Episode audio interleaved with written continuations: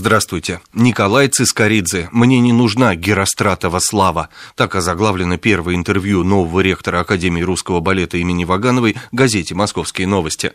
Выделю главное – я встречался с педагогами, и я им сказал, что я им гарантирую. Если вдруг будет принято такое решение, слияние Академии с Мариинским театром, я ни один документ, который будет требоваться для объединения, не подпишу. В тот момент, если наступит такая угроза, если такое случится, я соберу весь коллектив, расскажу им честно о сложившейся ситуации, на их глазах напишу заявление об уходе и уйду.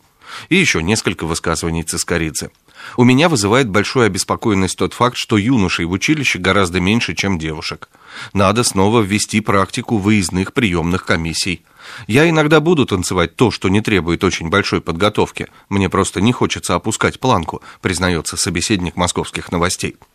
Ну что ж ты страшная такая? Компьютерная программа показывает человеку, каким его сделают вредные привычки. Такой заголовок находим в еженедельнике «Труд-7». Изо дня в день, смотрясь в зеркало, мы почти не замечаем изменений во внешности. Ну да, годы берут свое. И вдруг скачок на 10 лет вперед. Боже, что это со мной? Но это не карикатура. Программа формирует новый облик на основе данных, которые пациент сам в нее вводит. Она просто знает, насколько нашу внешность меняют излишества. Уже созданы программы для выпивающих, для курящих, на очереди сладкоежки. Те, кто уже заглянул в глаза себе повзрослевшему на 10 лет, комментируют увиденное приблизительно так – если бы я знал, что со мной может произойти такое. Медики считают идею подобного моделирования внешности чрезвычайно полезной для наглядной пропаганды здорового образа жизни, особенно среди юношей и девушек, отмечает Труд 7. Гольфстрим останавливается. Нас ждет глобальное похолодание. Таким вопросом задается в заголовке газеты «Комсомольская правда».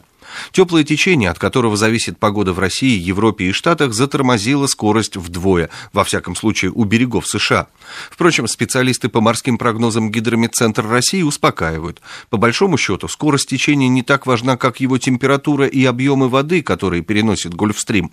А эти параметры не изменились, так что все в порядке, ледниковый период нам не грозит. Специалисты центра ФОБОС добавляют аргументов. Температура воды в Северной Атлантике сейчас на несколько градусов выше, чем обычно поздней осенью. И вот какую коммунальную аналогию проводит комсомолка. Чтобы дома было тепло, нужна горячая вода в батареях, а уж быстро она по ним бежит или медленно, не суть. Чуть теплую, сколько по трубам не гоняй, квартиру она не согреет.